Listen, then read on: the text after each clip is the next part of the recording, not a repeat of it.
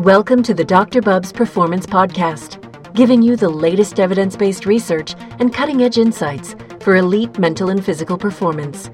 He's connecting you directly with the world's leading experts and coaches. Here's your host, Doctor Bubbs. Hey everyone, welcome back to Season three of the Doctor Bubbs Performance Podcast, where we share evidence-based insights from world-leading experts to inform your practice.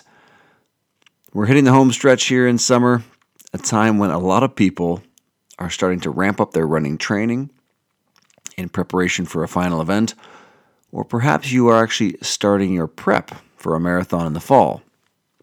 Either way, I'm excited to be speaking today with renowned running coach Rejean Chiasson of Pace and Mind in Toronto. In this episode, Coach Rejean discusses preparation for a marathon, the fundamentals of training you need as a beginner, as well as intermediate or advanced. He'll talk about the common mistakes that he sees at all levels and how marathon prep for intermediate and advanced runners differs from working with beginners. Coach Rejean also talks about the ideal training volume and intensity, what separates elite and pro runners to be the best of the best, and of course, how many years does it really take to become elite?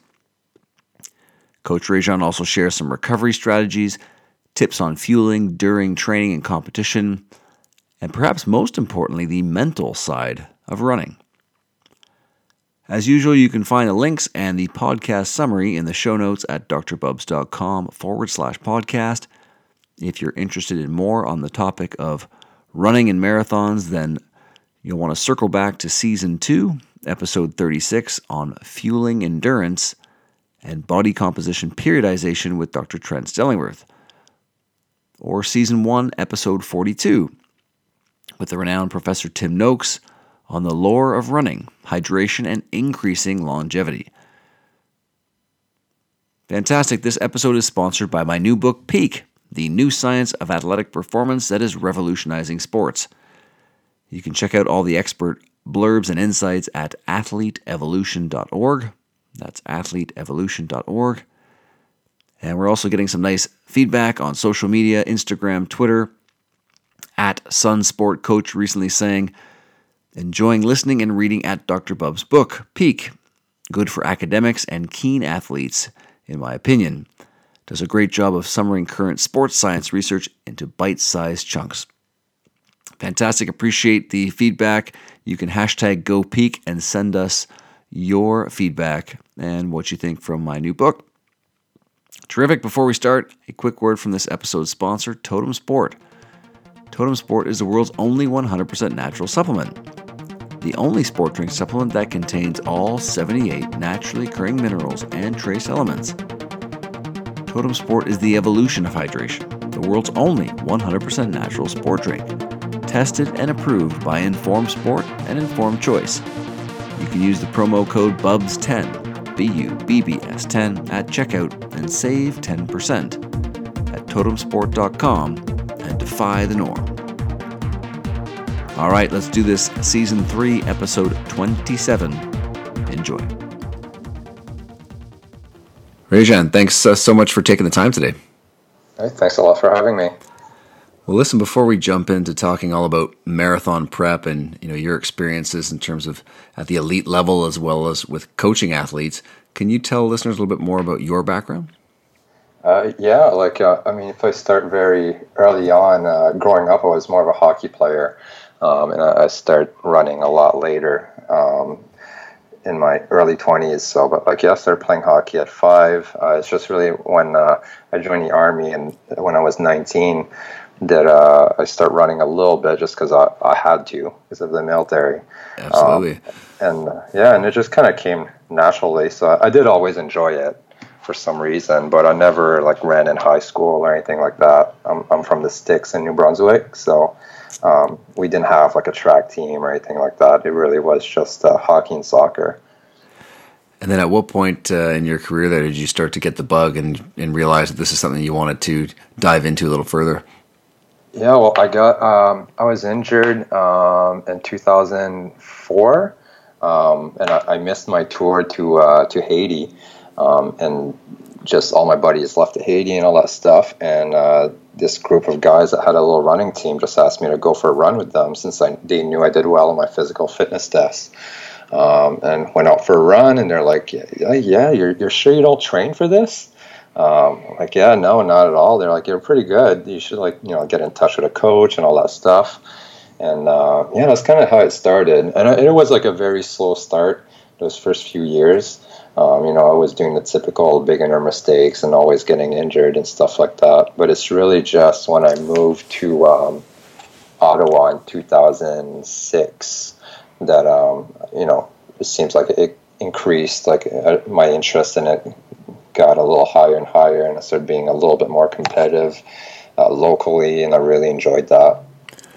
And was there a certain distance that you started with, Rejean, in terms of uh, you know competing, or did you get straight into the marathons? How did that play out?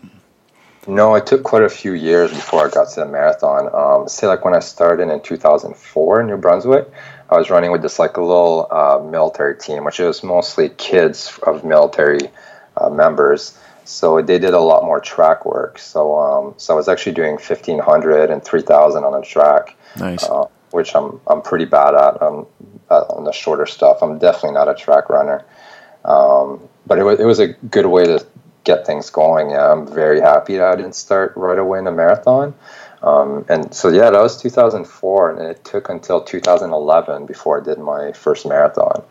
So in those early and middle years, I was really focusing more on uh, five K, ten K, and half marathon.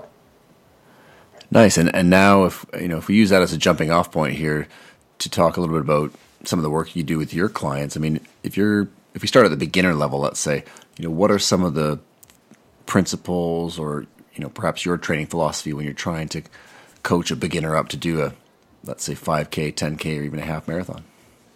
Um, really, for the most part, it's just to get them in some good habits.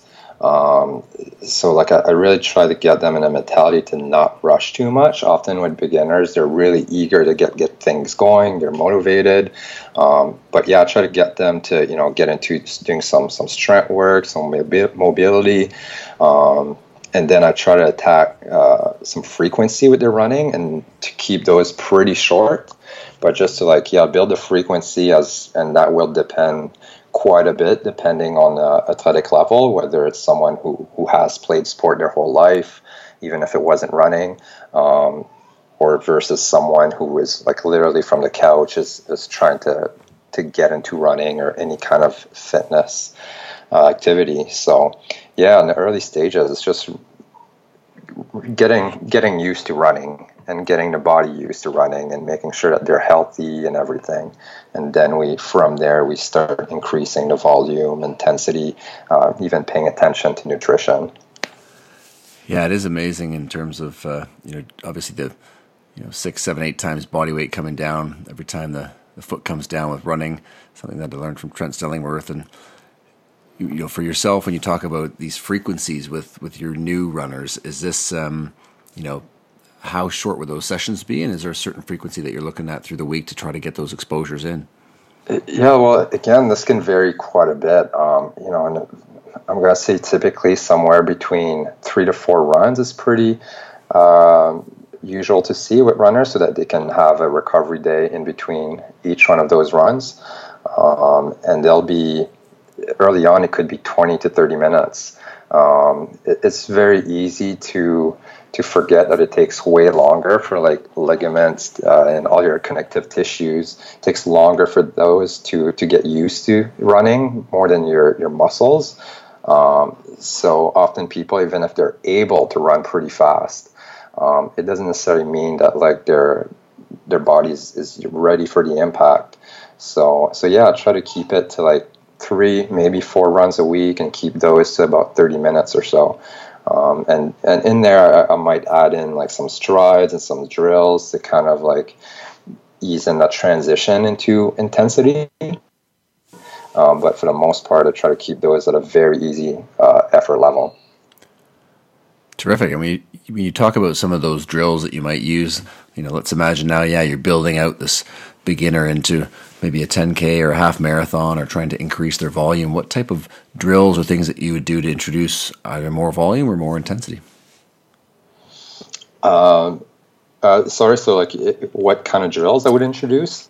Yeah, how do you, what, what kind of drills do you typically go to to help athletes, um, you know, beginners who are coming into the ten K half marathon yeah. for the first time to build up that intensity? Uh, I mean, the e- the simple ones are like the A, B, and C's.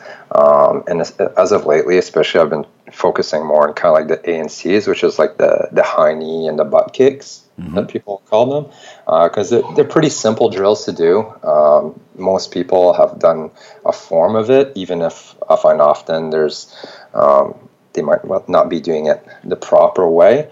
Um, but like I just, you know, fine tune a little bit how they do their drills and, and really focus on those and, and, you know, the power to the ground and your tendons, Achilles tendon specifically, to like get used to that, that impact to the ground being explosive. Um, and it's also a great way to build strength in lower legs um, overall. You know, if you have that and then you add in a few strides, possibly on hills, um, it's a great way to make a runner stronger without putting too much impact on the body. Nice. Yeah, it's not exactly always intuitive, is it, for beginners when they go through these drills and just the, you know, the sensation, the feeling of the foot contact on the ground and, and, and that idea of having some explosiveness is doesn't always come easy for folks, does it? No, some some folks have been been out, out of like explosive movements like that for, for a very long time. Uh, it, it's different if you're you're coming from a, an athletic background, whether it's soccer, football, or, or anything really. Um, you know, they'll that will come a little bit more naturally. Uh, but if it's someone who's you know kind of hasn't been active since since high school, maybe it's been ten, fifteen, twenty years since they've uh, done much explosive, then yeah, it, it will take a, a little while to get used to it. And if we shift gears here a little bit and talk about maybe an intermediate runner that's preparing for, let's say, a half marathon and building up the miles. You know, what would a sample training week or even an overarching training block look like for, for those folks? Yeah, for, for those runners, well, we can start being a little bit more specific, whereas like the, the beginner runners, it's really just to get them running. But for intermediate and advanced, like then we can get more specific with intervals, with long runs. Uh, in terms of frequency, uh, they might be running five to seven days a week. Um, and there's even some that will have some doubles in there. Um, I'm, a, I'm a huge fan of doubles when possible. Um, I know that's more of a hot, you know, more advanced level. Um, and sometimes it's even an issue time-wise to fit in. But I find it, it helps a lot, again, to build that frequency in, and it can even help to, to recover from the harder efforts. Um, so, and those doubles sometimes are even cross-training. So I, I love putting in some spinning, uh, elliptical, pool running. It's all great tools to put into your overall um, running training. Um, and then, yeah. And as the, you know, an intermediate runner, as you're building out this volume, are there certain benchmarks that you're looking for in terms of um, whether it's, you know, total total distances covered or in terms of the intensity of some of the, the shorter sessions that you're trying to achieve and to prepare for a half marathon? Um, so for a half marathon, I mean, if, if someone's like more, like I definitely like for sure more than like fifty kilometers a week is starting to be a good place to be. Uh, but again, that can be a very wide range, anywhere from, from fifty to, you know, the, there's some that will run up to one hundred fifty plus kilometers a week. Um, wow. But, it, but overall, you know, it's kind of like I like sticking to the eighty twenty percent rule, mm-hmm. uh, where you have like eighty percent of your volume is at a pretty easy, pretty easy, uh, effort, and then twenty percent or so is at uh, higher intensity. And that seems to be one of those rules that a lot of beginners tend to, to break, or even intermediates, in terms of, you know, perhaps running faster than they realize they're running, or being a bit more uh, glycolytic versus really building that aerobic base and going slow enough to kind of build that up. Is that, you know, something that you see, and how do you help coach them up to be able to keep it in that aerobic zone? Yeah, it's, it's, that can be a very big challenge with uh, with newer runners. Um, they'll go way too fast on their easy runs. Um, so often, like yeah, I try to turn the easy runs into more of like a whole social thing, um, and learn them to, to enjoy the process and to you know have some nice scenic routes. uh, yeah, run with people that maybe their fitness level's a little lower than than they are. Um, nice. And uh, yeah, some some people with, you know, I'm not a huge fan of using heart rate monitors during training, but if there's one place that I do like them, it's for easy runs. Um, and that can be like a good way for some people just to have the visual cue of seeing, you know, to keep their heart rate, say, lower than, than one forty or whatever their easy effort is. Um, that can be a, a good way to help them doing that. Yeah, that's interesting in terms of the, you know, the heart rate monitors to be able to really act as a bit of a, a governor so they don't go above that. And, you know, curious for yourself in terms of, you know, not using the heart rate monitors at different intensities. Is that just more relying on subjective wellness, or from your experience just in terms of how you've prepared? Can you, can you walk us through that? Yeah, I'm not a I'm not a huge fan of, of gadgets really for most of my training, um, and I've uh, I think that's something I've picked up from the coaches I've had in the past. I've been very lucky to have some great coaches early on that has a lot of experience, um, and uh, and most of them were kind of like the old school mentality, uh, where you, you go by effort and you, you go by your your last race effort. So, say if I'm thinking of like a, a tempo or like threshold threshold effort. Um, I go off of like my, my last race, um, and I'll use like my convert into like a one hour race pace, mm-hmm. and that will be my threshold effort. Uh, and usually I'll hold that until either um, I race again and improve my times, um, or if it's been like six to eight weeks and I'm using the same pace and I'm seeing that like a few weeks in a row I'm, I'm really like nailing all my workouts and it's starting to be a little comfortable, then I'll, I'll kind of up that. Um, and, and I find though, like with years now, I just, I just kind of know. It's like we, you know, my coach that I have right now, Dave Reed, like he rarely talks about pacing uh, at workouts. Mm-hmm. It's just like, okay, go at this effort. And I go at that effort. And those are efforts that are effectively you're working off the time then, or subjective uh, perception as well, or, or both? Uh, yeah, both. So like typically like, yeah, he'll, he'll, be like, you know, about like ten K effort kind of thing. And then, yeah, we'll we'll take a look at the pace, or sometimes he will give me a ballpark of a pace, but we're not um, too obsessed with the exact numbers because, um, you know, the terrain we, we run on can vary quite a bit, uh, temperature and everything. So, but yeah, we do have a, a good ballpark of both paces and effort. Nice. Yeah. I mean, it's such a, a great point in terms of the, you know, we always talk about the art and the practice, and of course the art form of, of over the years gaining that knowledge and, and understanding of how your body feels and works, and, and being able to go off of that, that idea of the, the coach's eye. And it's it really is fascinating being juxtaposed with all the data and all the metrics that people are, you know, trying to collect, or, you know, oftentimes collecting without a real um, understanding or reason of why they're collecting it. And so they... the data can act as a bit of confusion rather than, than making things simpler. So I like that idea. And, you know, yeah. Circling back to what you mentioned there on the two-a-days, I'm curious to see, you know, when did you start to feel that that was a real benefit for you? And can you give us an example of some of the ones that you might throw in for, for some of your clients? Uh, well, yeah, like again, a lot of my training is based on either like my own personal experiences and then a lot of research I do on my own time. But like when I started adding doubles in, um, I believe in two thousand, two thousand eight or so, and I, I found that like as soon as I, I started adding double, my injury rate went uh, dipped down by quite a bit. Um, and uh, yeah, so a big fitness boost and, and everything. I think it really just comes down to to again the frequency your body, you know, just adapts more more stimulus to adapt to.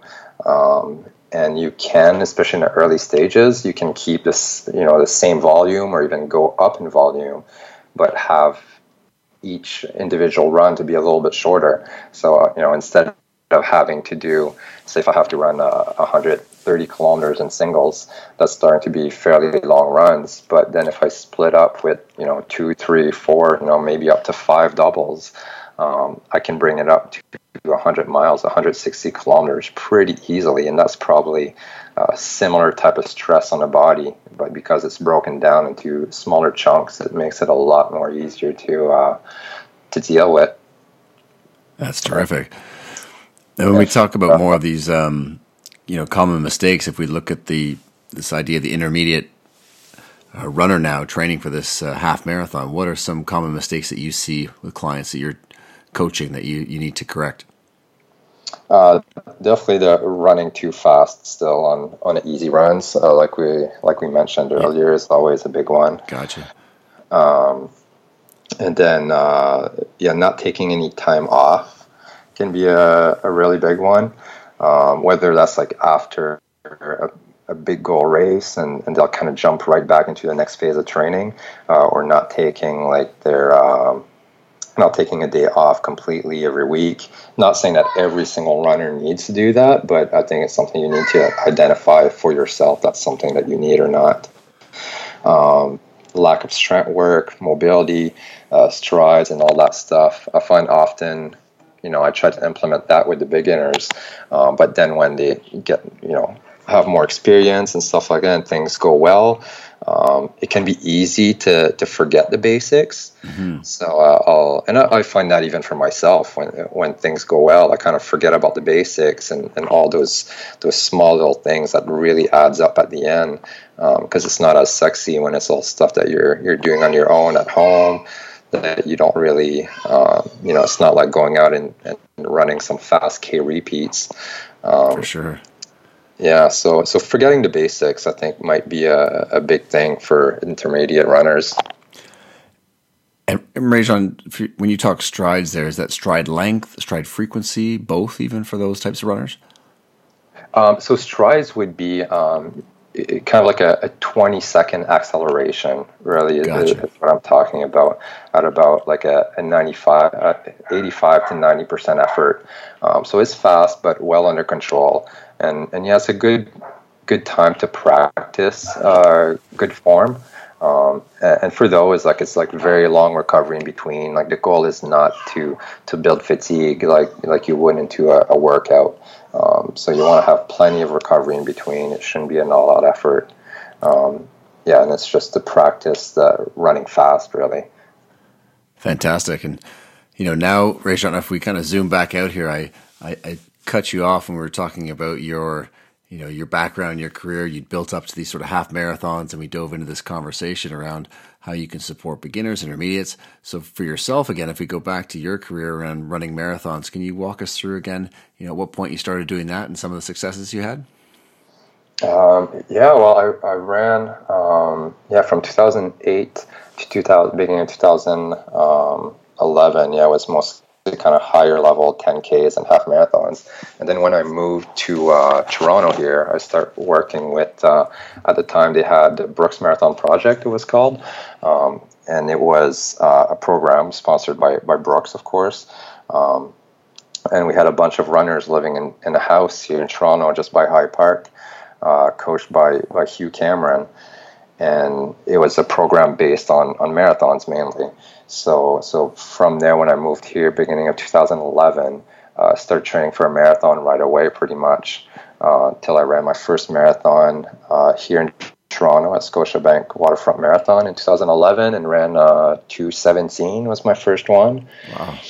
Um, and, uh, you know, and one of the things, like, like kind of like we were mentioning earlier, people rushing in too much. For me, it, I ran so many years before running my first marathon that the training in itself didn't really change that much from what I used to do. So it didn't seem very scary. Like I was already running pretty high volume even before I was training for marathons. So really it was just about being a little bit more specific, um, the long runs being a tiny bit longer. Mm-hmm. But it, it wasn't really that big of a change.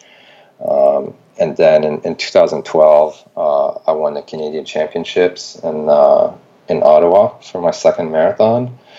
Wow. Uh, Not bad yeah, for a second marathon. yeah, it was, it was good. Pretty cool.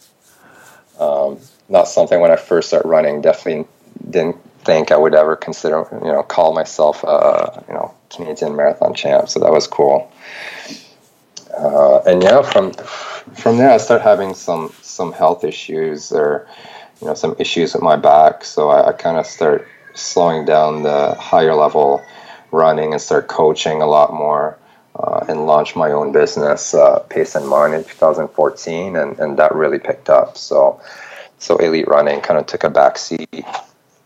Absolutely. And if we, you know, pick your brain a little bit on those days where you're progressing into the elite status and winning the, you know, national championships, you know, you touched on it a little bit, but what are some of the, you know, for coaches listening in, for runners listening in who really want to up their game, you know, what were some of those key training points, whether it's volume, intensity, mindset, even of, of how you then progress yourself on to that, you know, up a notch to that elite level? Yeah. Um, I mean, it's, it's such a tough balance, and that's something that even sometimes I, well, not sometimes, very often I look back at when I was at a higher level of the mistakes I made. And it's, uh, it's a tough balance between wanting to be so intense all the time, uh, pushing the limits, pushing the volume, the intensity in workouts. So it, it's really about being well-rounded in all of those uh, different aspects to recover from them. Like recovery is such a huge aspect that I didn't really pay enough attention uh, back when I was at that level, and paying attention to my nutrition. Um, and again, trying to do too much because I I was a late starter. I felt like I was always running with a chip on my shoulder. Mm-hmm. So I would run, you know, I've run up to three hundred kilometers a week. And, and now when I think about that, I'm like, yeah, that was probably, you know, over the limit. Like that was a little bit too much. There was sure. no real point to that. But um, yeah, I'd say it's to, to pay attention to each aspect and to periodize everything. So, um, you know, certain different times of the year, different, you know, you want to be pushing your volume a little bit more, or maybe you want to work a bit more on your on your speed, work a little bit more on your threshold level, whatever it is. Uh, but it's very hard to do everything all at once. Mm-hmm. Um, so it's to, you have to change throughout the year what you're trying to hit while keeping everything in the mix also. I don't believe in, in taking any one aspect out completely, because uh, then it can get pretty hard to add it back in. So even if the goal is not necessarily to be running super fast intervals, um, you know, just to still have that very short workout once in a while in the background is still um, very important. Absolutely. Yeah. You want to maintain those qualities, I imagine, for when you, you, you do need them down the road. And for somebody who's laying out a calendar for yourself, if you're working with a, you know, more elite, sub-elite recreational runner, is there a certain amount of events that you're looking for them to peak for in a year that's, you know, reasonable or typical for you? Yeah, if uh, someone if someone's looking uh, to train for marathon specifically, I don't like going more than two a year. Um, you know, there's the odd time it might happen up to three if needed, if someone's trying to like qualify for teams or something like that. But typically two a year, two marathons a year is a good place to be. Uh, and even every few years, I, I do like a runner going a full year without running a marathon. Um, I find there's this thing with runners um, that if you run one marathon, you're now a marathoner. Uh, nice. Same thing with, with, it goes even more with like ultra marathoners, where you run one ultra and you're now an ultra marathoner. Uh, whereas I feel like you just should just be a runner. You know, should be a runner. You should be an athlete. Um, so you know, you, you should focus on marathons for a few years, maybe, and then drop it back and focus on on five Ks and ten Ks. Uh, so it, you know, keeps that interesting, uh, and it's it's just better to keep you healthy for a long term and to keep the consistency up. Because I mean, consistency really at the end of it is is what's going to make you the best runner that you can be. Yeah, that's a you know such a great point, and one that's been hammered home, you know, thankfully by other experts who've come on the show around whether it's strength and conditioning, nutrition.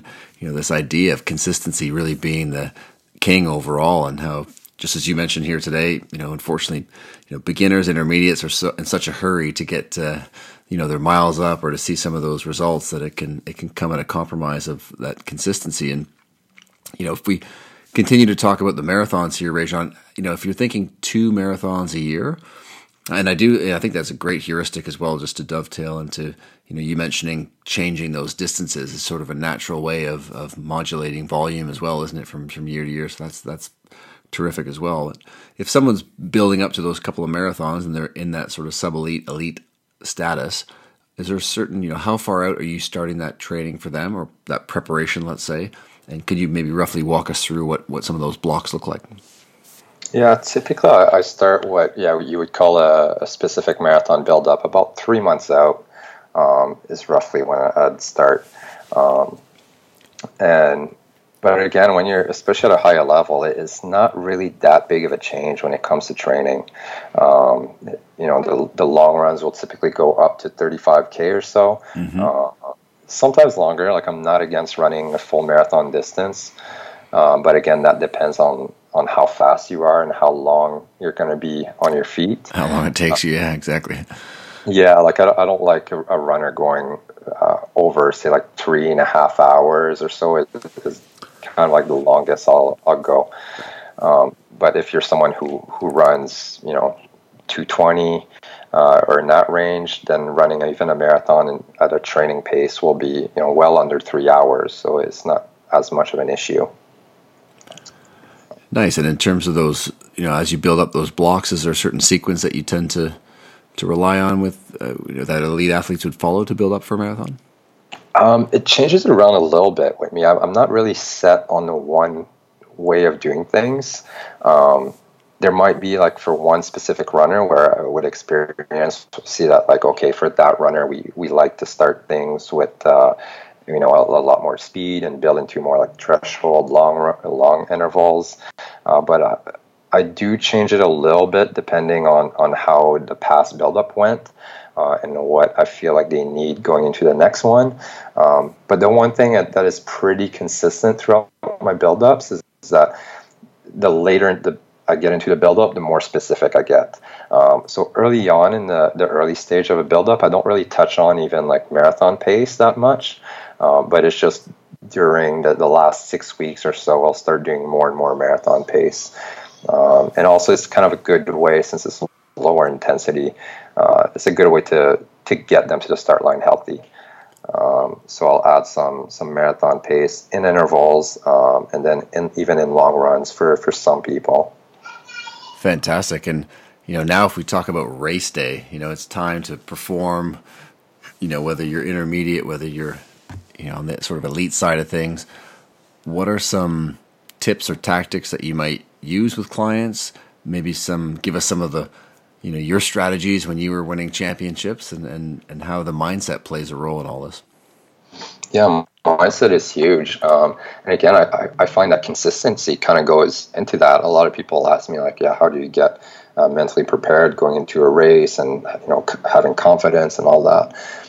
It starts way before the race day. Like if you've you've nailed your training the last uh, the last three, four, five months, um, even if things didn't go perfectly, but you kept up with your cross training or whatever it is, and especially if you you've have you have that on paper, you can look back and, and that will build confidence right there when you see all the work you've put in. For sure. Um, and I really believe into uh, in visualization. Um, so visualizing both how you hope the race will go, um, and then even ho- visualize how, when you have issues along the way, how are you going to deal with that? Um, you know, if you're you're starting to feel low in energy, something's a little bit wrong. Uh, you don't feel like you have as much power as you would hope. What will you do? Will you you know slow down the pace a little bit for for a kilometer or two? Take an extra gel, and then you kind of imagine yourself starting to feel good again, starting to pass some some runners around you. Um, so I'm a big believer in visualization, um, and and for marathon especially the, the fueling is, is a huge part, and that again goes into practice for the the months before. Uh, so we do practice our fueling a lot during long runs. Um, so then when you get on race day, you just really just do what you've practiced the, the whole three months before your your uh, your goal race. Um, so it's just kind of like yeah, just practice. Nice. And in, in terms of that fueling and the, as you build up on those longer runs toward the, what you're going to do on the marathon day, again, are there certain parameters you're looking for in terms of, you know, grams of carbohydrate per hour? You know, does that depend on the uh, type, the the level of athlete that you're working with? Uh, it'll vary a little bit between individual, but it's usually somewhere between forty to sixty grams per hour. Um, mm-hmm. And that's something that you can improve with time. Uh, so again, with practice, with doing it every week, you, you can train your stomach to to, to take in more uh, carbs, uh, sure. whether it's sports drink or gel. Because, uh, uh, yeah, and it takes a while to practice. It doesn't come natural to a lot of people. Uh, but, yeah, you have to practice every single week, uh, take in some water with it to, to dilute the gels and to help digestion. Uh, but, yeah, forty to sixty grams is a good place to be. And for yourself, again, when you're competing at the highest level, were there any you know, supplements that you were adding in, whether it's you know caffeine, things like that, along with the gels to, to support performance? Yeah, I did take gels. Uh, sorry, uh, caffeine. I did add caffeine both like uh, before the race uh, and also uh, during the race. So for me, uh, I was lucky that I had the luxury of, of having elite bottles along the way. Nice. Uh, So actually, the gels that I used didn't, didn't have caffeine in the gels, but I actually crushed caffeine pills and put them in uh, in my bottles. I don't know if this is common or not. Um, yeah, so that's that's what I did. I would crush uh, half, so I would put about one hundred milligrams of, uh, of caffeine uh, every ten K or so. Um, so I would have like two to three during the race. Nice. And then, you know, along the way, obviously, caffeine's going to help with things like perceived exertion, which is pretty helpful when you're pushing the intensity like that. Um, what about on the tactic side of things? Did it vary from race to race? Did you have a, you know, a specific tactic in mind, or was that something that you would sort of flush out as the race is going on and you get a sense of how you're feeling? Uh, well, for me, for the races I've done, since I've never done, it's a little different if you're trying more to hit a specific time uh, or effort or whatever it is, or if you're trying to win a race. Um, and, and the race situations that, that I've been in, for a marathon anyway, uh, was more about uh, having a goal of hitting a certain time. So, you know, I'd go in with a, a pace in mind and mm-hmm. go out at that pace. And, and, but of course, that would depend. You know, we kind of had like my A goal if everything, the conditions were great. Uh, and then on race day, we kind of adjust from there depending on, on how, if it's warm out, if it's windy or whatever it is.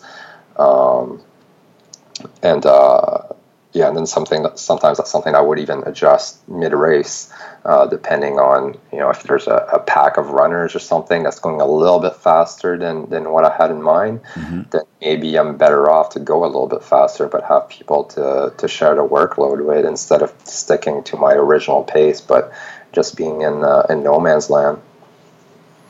Yeah, it's it's fascinating how on uh, you know, if you're going for the win, how things might change like that around uh, dragging behind some runners and get that save a little energy on that side is is uh, you know pretty pretty good yeah, tactic.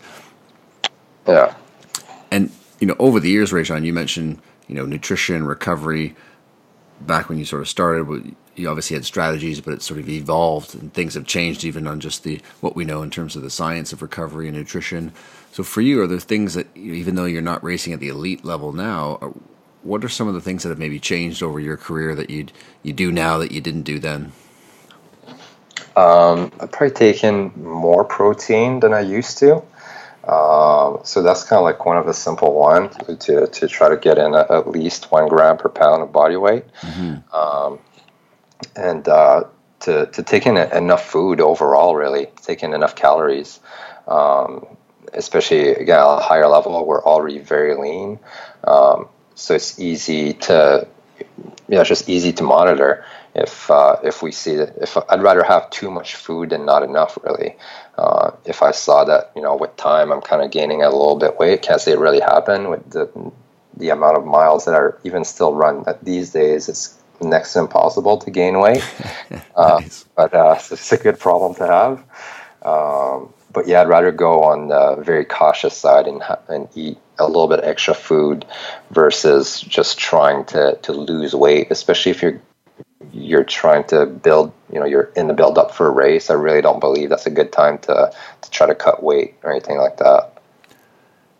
Yeah, it's such a, so important, isn't it, to ensure you got enough fuel and, and energy on board to be able to support uh, the training, the adaptations, the recovery that, that are going on. Even on the immune front, we know that, you know, if you get into a caloric deficit, um, if your protein intake isn't sufficient, if your energy intake isn't sufficient, then the immune system takes a big hit and Of course, if you're catching colds and flus, then that's going to come back and impair your ability to do that most important thing, which you mentioned, which is consistency. You know, if you're sick and tired, run down, you can't be consistent. So those are, you know, those are some great points. And, and you know, today, Rejean, with your, you know, with Pace in Mind and all the different clients um, and folks that you see, you know, I know community is a big part of running.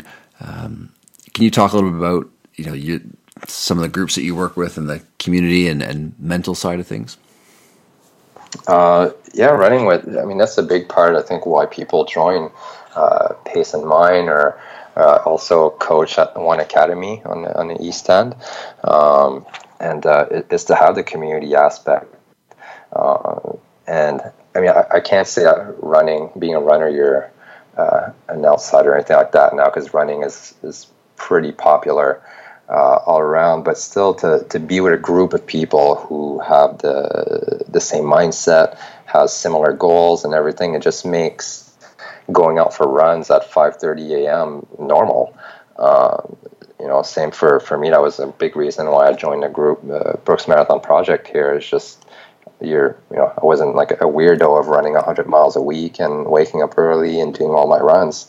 So so even here within Pace and Mind, it's, that's a big part of it. You have people pushing you uh, every interval workout. It helps with the mental side of it, especially during the winter months um, when it's it's dark out.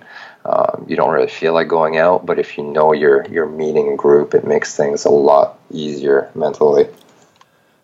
Yeah, it's something that I emphasize so much with you know, clients, recreational clients that come into clinic, of being able to find a group and joining a club or, you know, something like Pace and Mind to be able to, to get that community bond, make some friends. And then all of a sudden, you know, those training sessions are really a chance to just connect with people you enjoy hanging around with, and, and the exercise, you know, for some people where it's not a priority for their, you know, to hit a P B necessarily, but to just get fit. It's, it's just a huge, huge part of it, isn't it?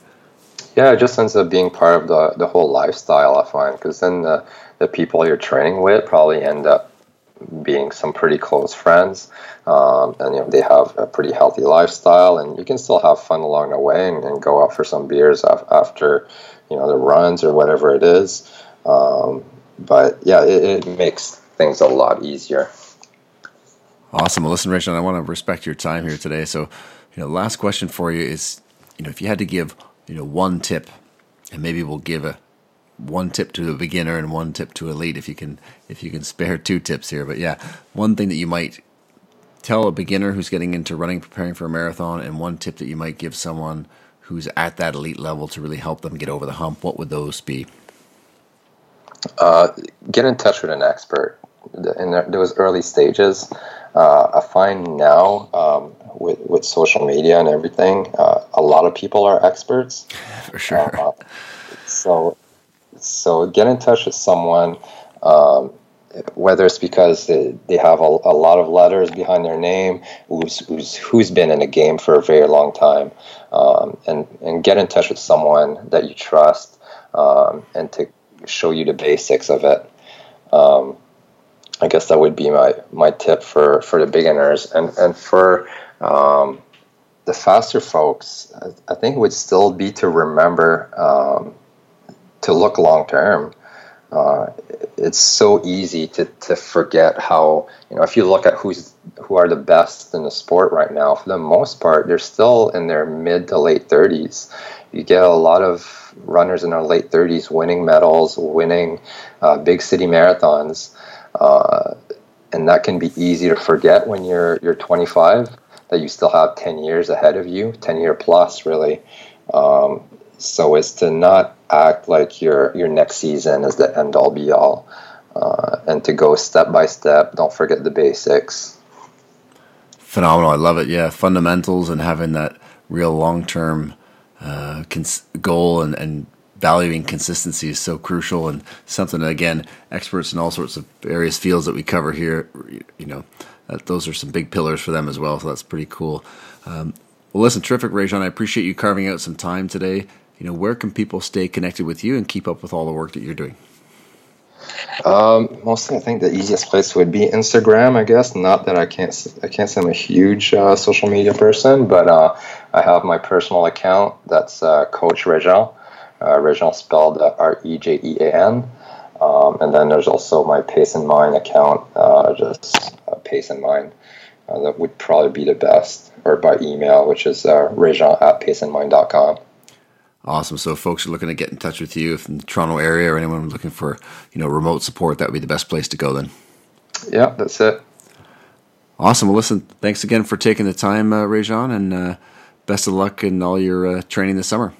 Oh, thanks a lot for everything. All the best to you. Thank you for listening to the Doctor Bubbs Performance Podcast. If you enjoy the content, please consider subscribing on iTunes, YouTube, or your favorite podcatching platform. Show your support, and it's also a tremendous help to the show and helps us to continue to attract high-quality guests. If you haven't heard, my new book, Peak, The New Science of Athletic Performance That Is Revolutionizing Sports, is out. And I'm pleased to announce we actually hit the Amazon bestseller list in Canada and in the U S in the sports medicine, physical medicine and rehab, and holistic medicine categories. So you can find out more info on that and the expert insights at athlete evolution dot org. That's athlete evolution dot org.